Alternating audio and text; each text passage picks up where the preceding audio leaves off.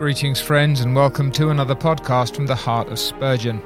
My name is Jeremy Walker, and you're listening to this podcast produced by Media Gratiae, and you can find more about that ministry and about the podcast as a whole at mediagratiae.org slash podcasts, where you'll also have a chance to sign up to a weekly newsletter where you'll get the text of this featured sermon from Spurgeon's output, uh, as well as other information.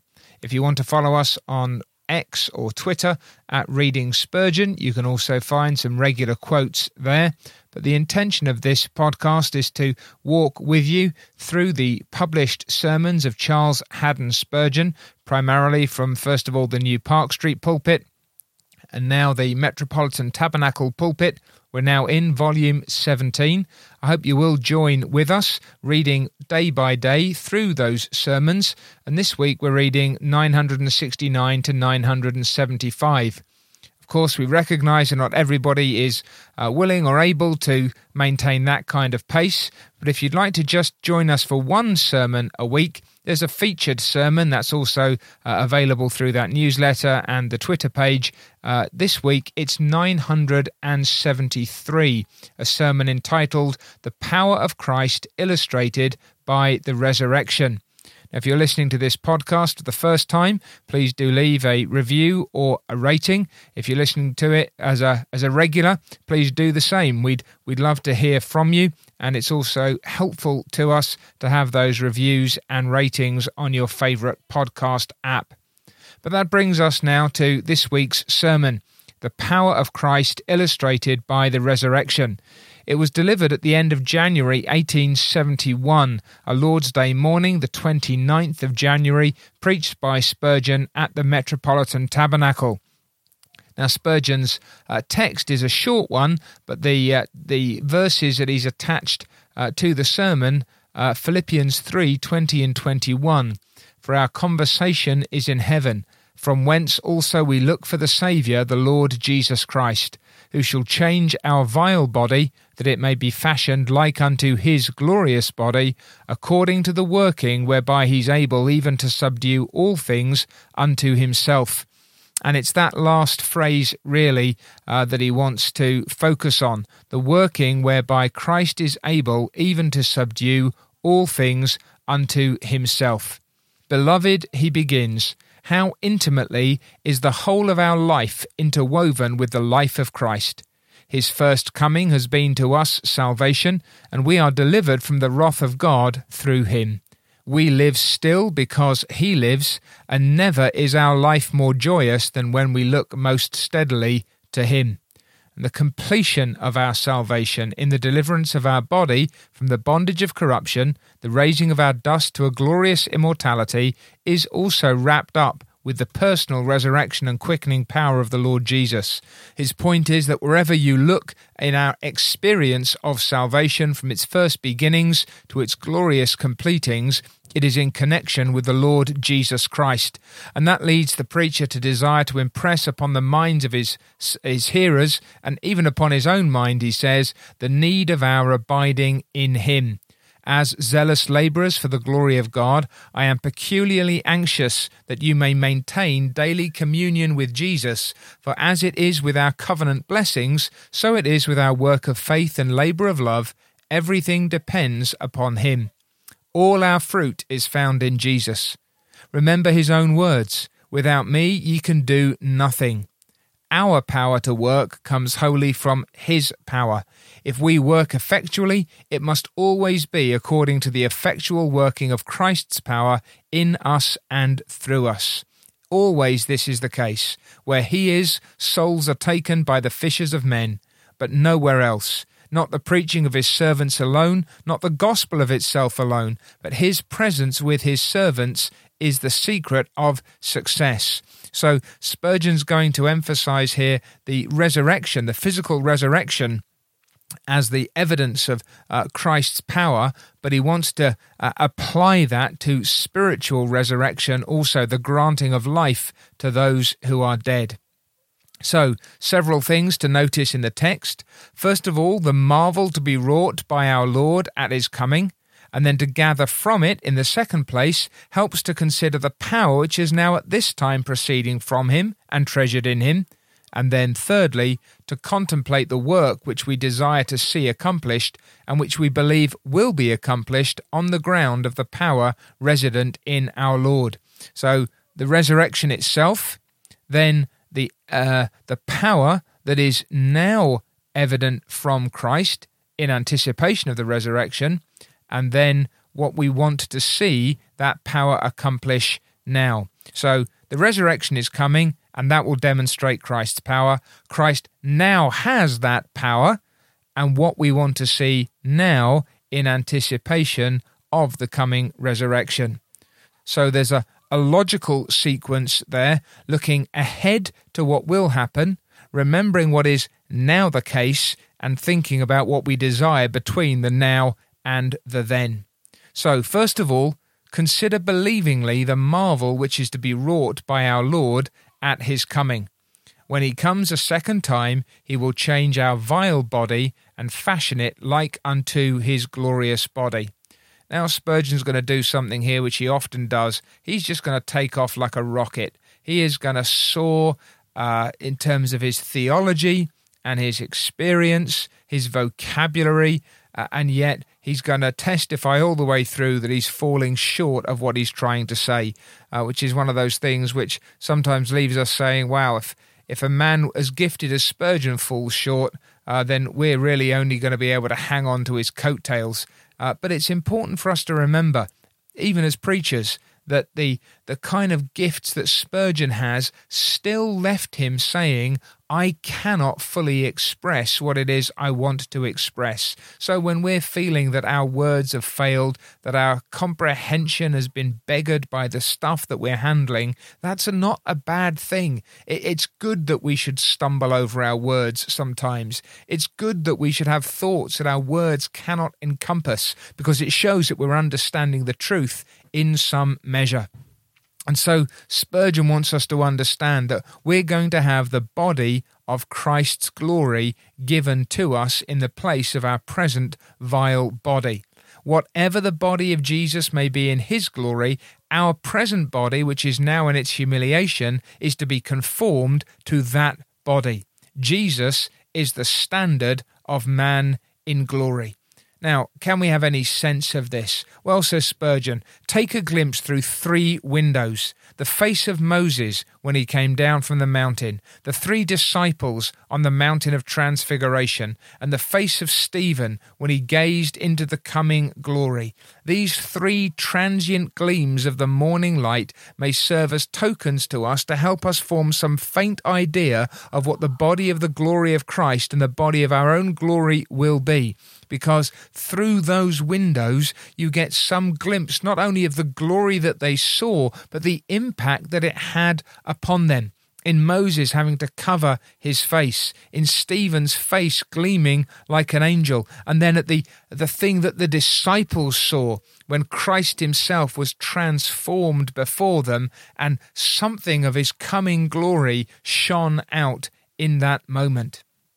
Or he says, turn to that marvellous passage in the Corinthians, wherein the veil seems to be more unlifted than it ever has been before or since, and you'll get a few particulars. So the body is going to be incorruptible in its glorious newness, while below it's corruptible, subject to decay. It gradually becomes weak through old age, at last yields to the blows of death, falls into the ground. But not so the glorious body. That shall not be subject to any process of disease, decay, or decline. It shall never, through the lapse of ages, yield to the force of death. For the immortal spirit, that body shall be the immortal companion. Then he says, Remember that it will be raised a spiritual body, adapted to the noblest portion of our nature, suitable as the dwelling place and instrument of our new-born, grace given life. The body is going to be wrought again by the Holy Ghost as the temple of the Holy Spirit in a way that uh, not is even now while that is true is not fully reflected in our present humanity and then the body is going to be raised painless. Does it not sometimes appear to the children of sickness as if this body were fashioned with a view to suffering, as if all its nerves, sinews, veins, pulses, vessels, and valves were parts of a curious instrument upon which every note of the entire gamut of pain might be produced? Now, bear in mind that at this point, Spurgeon's going into a season of sickness and he understands this, and, and sickness and pain are very much a part of his experience. So he's talking out of his uh, own understanding.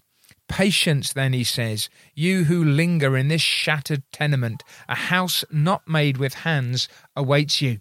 The righteous shall be like Christ, he encourages us, of whom it is still true that not a bone of him shall be broken, so not a part of our body after its change shall be bruised, battered, or otherwise than perfect.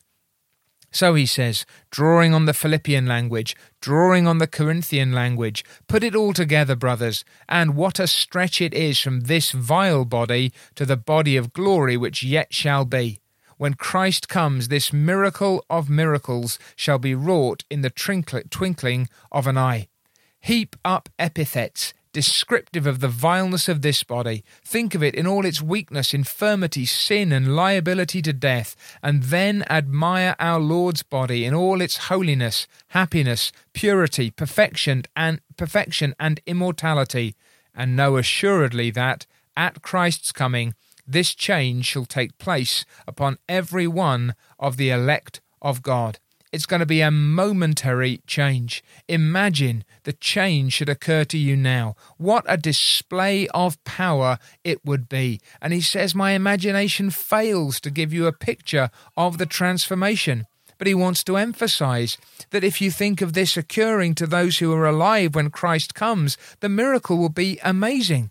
Yes, a very large number of the saints, when the Lord shall appear a second time, will already be in their graves. Some of these will have been buried long enough to become corrupt. But, but already there are going to be those who are alive and remain. What then of those who have been uh, corrupted in the grave? What are those mouldering relics of the saints' humiliation? What of those who have been scattered in, in martyr fires, those who have been cast into the sea, those who have been torn apart, those whose present humanity is, is as far scattered as it's possible to imagine. Consider the power of the Lord Jesus when, by a word, the omniscient Lord of providence, who tracks every molecule of matter, who knows its position and history as a shepherd its sheep, calls back together all the humanity of all his people, not only to bring it to one place, but in that moment of collection to make it a moment of transformation, so that the glory that is his is known in them.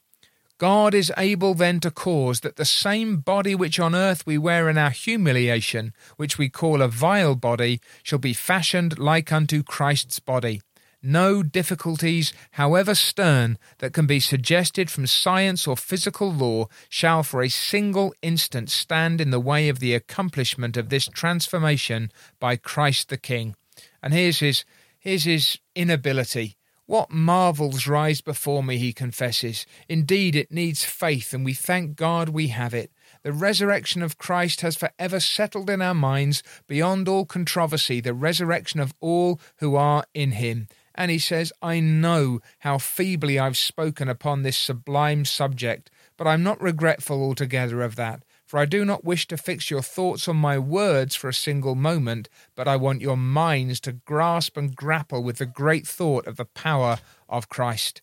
So then, the resurrection holds before us this moment in which Christ will gather together all his people from across time and space, those who are living, those more recently and longer dead, and in a moment by the word of his power they shall be transformed so that their vile bodies cease to be vile and become glorious like his. And so he says, that power, secondly, which is to raise the dead, is resident in Christ at this moment. See the wonderful logic of it. This is the power that will be displayed. He has that power now. It is ascribed to him as the Saviour. We look for the Saviour, the Lord Jesus. When Christ raises the dead, it will be as a Saviour, and it is precisely in that capacity that we need the exercise of His power at this moment. There's that shift, there's that transfer. Here's the resurrection power that Christ will yet reveal. That power is in Him now, and it's the power that we desire to see. My brothers, how large may our prayers be then for the conversion of the sons of men, how great our expectations, how confident our efforts. Nothing is too hard for our Lord Jesus Christ. Nothing in the way of saving of saving work is beyond his power. The resurrection is to be according to the working of his mighty power, and that same energy is in operation now. In its fullness, the power dwells in him. So let us stir him up. Let us cry unto him mightily, and give him no rest till he put forth that self same power now. You see, he's working from what I think. Oh, this this seems a bit a bit off, but working from the greater to the lesser. What he's saying is if Christ can do all of that in one glorious moment for all his people, can he not now, one after the other, make those who are dead in their sins to be alive by his Spirit? The power which will work the resurrection will be wonderful, but it will be no new thing. If you look in Ephesians chapter 1, that's the point the Apostle Paul makes there that the same power that is at work in Christ in his resurrection is already at work in God's people. So, note next then that the, the terms of our text imply that opposition may be expected to this power, but all resistance will be overcome. Something is going to have to be subdued, a force will be conquered and brought into subjection. There will be no opposition to the resurrection, says Spurgeon. The trumpet sound shall bring the dead from their graves, but to spiritual resurrection there is resistance. And yet, what Christ subdues when he, he overcomes death in the resurrection, he can subdue when he brings to life those who are dead in sins.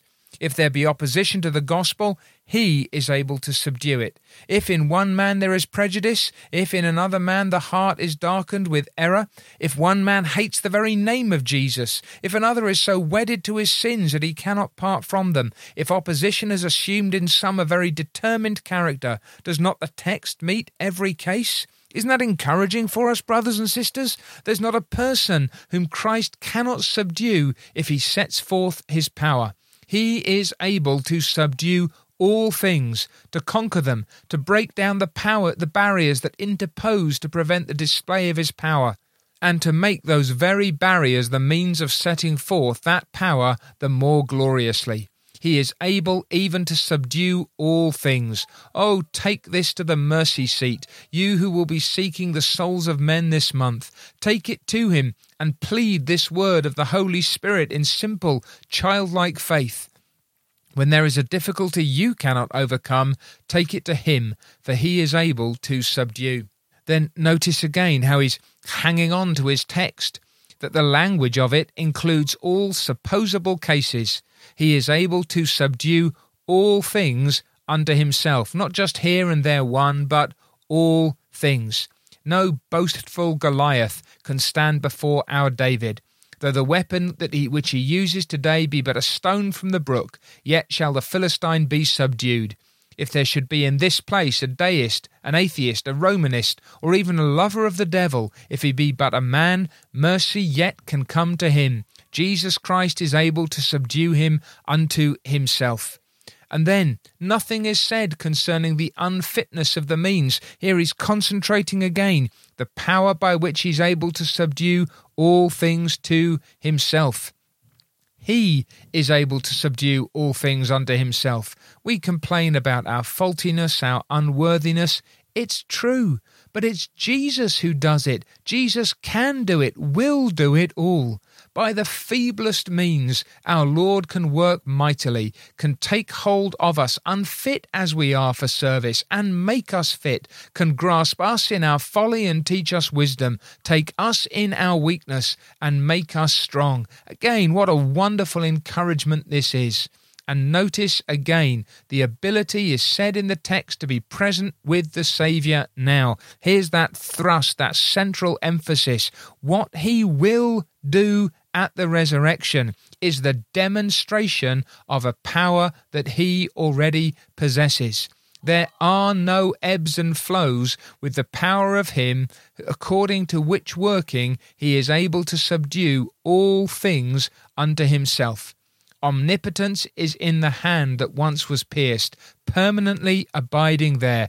Oh, if we could but rouse it, if we could but bring the captain of the host to the field again to fight for his church, to work by his servants.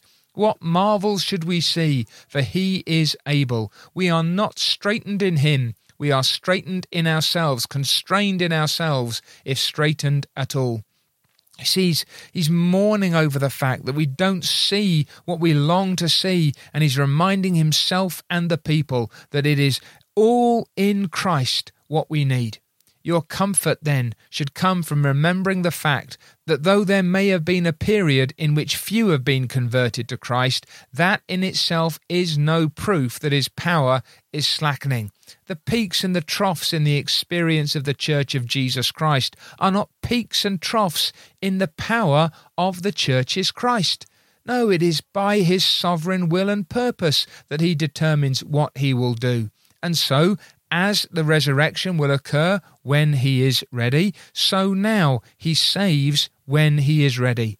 But, says Spurgeon, what then do we do? Let us cry unto our Lord, for he has but to will it, and tens and thousands of sinners will be saved. Let us lift a, tens of thousands. Hey, let put my mistake in the text. Tens of thousands of sinners. Let us lift up our hearts to him who has but to speak the word, and whole nations shall be born unto Christ. Oh, says Spurgeon, I wish I had the time. This is a preacher's complaint. I wish I had the time to work out the parallels between the resurrection and the subduing of all things. It will be worked by the divine power, and the subduing of sinners is a precisely similar instance of salvation. Yes, many are corrupt with vice, but Christ can transform them. Some of them are as lost to all hope as the bodies scattered to the winds, but he who raises the dead of all sorts can raise sinners. So, all that uh, illustration that he's been bringing out of the uh, Corinthian language, especially, he says all of that can be transferred to this spiritual reality. But again, focusing on the one thing, my anxious desire is to engrave this one thought upon your hearts, my brothers and sisters, yes, to write it on the palms of those hands with which you are about to serve the Lord. Learn it and forget it not. Here's the point, friends almighty power lies with Jesus to achieve the purpose upon which our heart is set, namely the conversion of many unto himself. And so, very briefly, he concludes the work which we desire to see accomplished. And he's very good uh, when he's um, well oiled in this sense of uh, of transitioning. This is what we want to see. This is the desire that we have accomplished. That the ending of the previous point moves almost seamlessly here into the third and concluding point. Brothers, he says, we long to see the Saviour subduing souls unto himself not just to our way of thinking, not to our church, not to the honour of our powers of persuasion. It is not enough just to have people fall into our train. We do not want men to be followers of us. We do not simply want to Uh, boost the membership numbers of our congregation. We do not want the applause of those who think we are eloquently persuasive. We want disciples of Jesus Christ. He is able to subdue all things to himself. Oh, sinner, says Spurgeon, how I wish you were subdued to Jesus, to kiss those dear feet that were nailed for you, to love in life him who loved you to the death. That would be a blessed subjection. Never the subject of an earthly monarch so happy in his king as you would be. God is our witness. We who preach the gospel, we do not want to subdue you to ourselves as though we would rule you and be lords over your spirits. It is to Jesus, to Jesus only, that we would have you subdued. And then this subjection is eminently to be, be, desired because it consists in transformation. And again, he's back in his text. He's never straying far from the scriptures here. He transforms the vile body into his glorious body, and that's a part of the subjection of all things unto himself. But it's is, is it not a subjection to be longed after with an insatiable desire to be so subdued to Christ, though, that I, a poor vile sinner, may become like him? And that's what we want for the unconverted. We felt it ourselves. We want others to feel it too. And it's Christ who not only can give us a body like his, but even now can begin to work the transformation of our souls, giving us newness of life and then making us more and more like himself by the inward working of his Spirit. And this then, in subjecting to being subjected to Christ, is to be fitted for heaven. The body of the glory is a body fitted for glory, a body which participates in glory. The Lord Jesus can make you sinner, though now fitted for hell, fitted for heaven, fitted for glory, and breathe into you now an anticipation of that glory in the joy and peace of mind which his pardon will bring to you.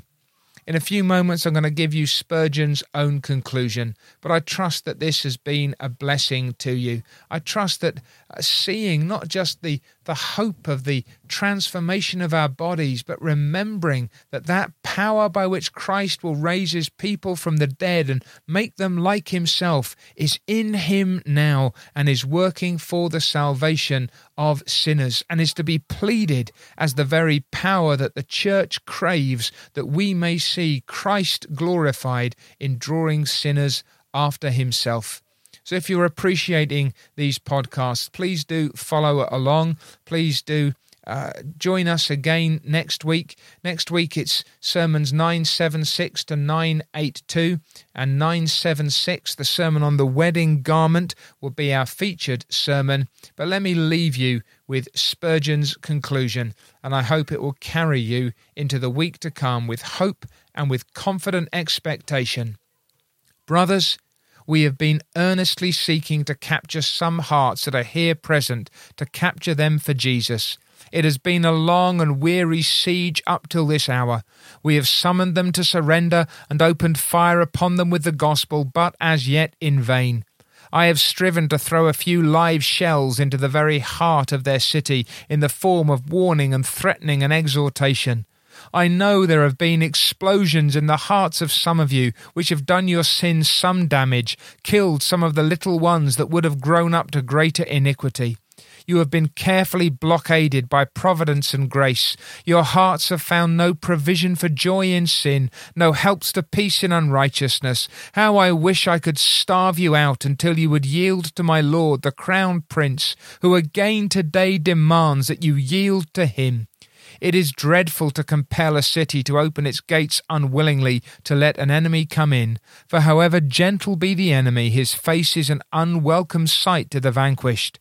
But oh, how I wish I could burst open the gates of a sinner's heart today for the Prince Emmanuel to come in. He who is at your gates is no alien monarch. He is your rightful prince. He is your friend and lover. It will not be a strange face that you will see when Jesus comes to reign in you. When the King in his beauty wins your soul, you will think yourselves a thousand fools that you did not receive him before. Instead of fearing that he will ransack your soul, you will open all its doors and invite him to search each room. You will cry, Take all, thou blessed monarch. It shall be most mine when it is thine. Take all, and reign and rule. I propound terms of capitulation to you, O sinner. They are but these. Yield up yourself to Christ, give up your works and ways, both good and bad, and trust in Him to save you, and be His servant henceforth and forever.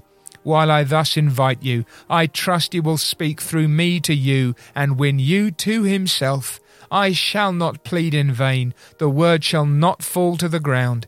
I fall back upon the delightful consolation of our text. He is able to subdue all things unto himself.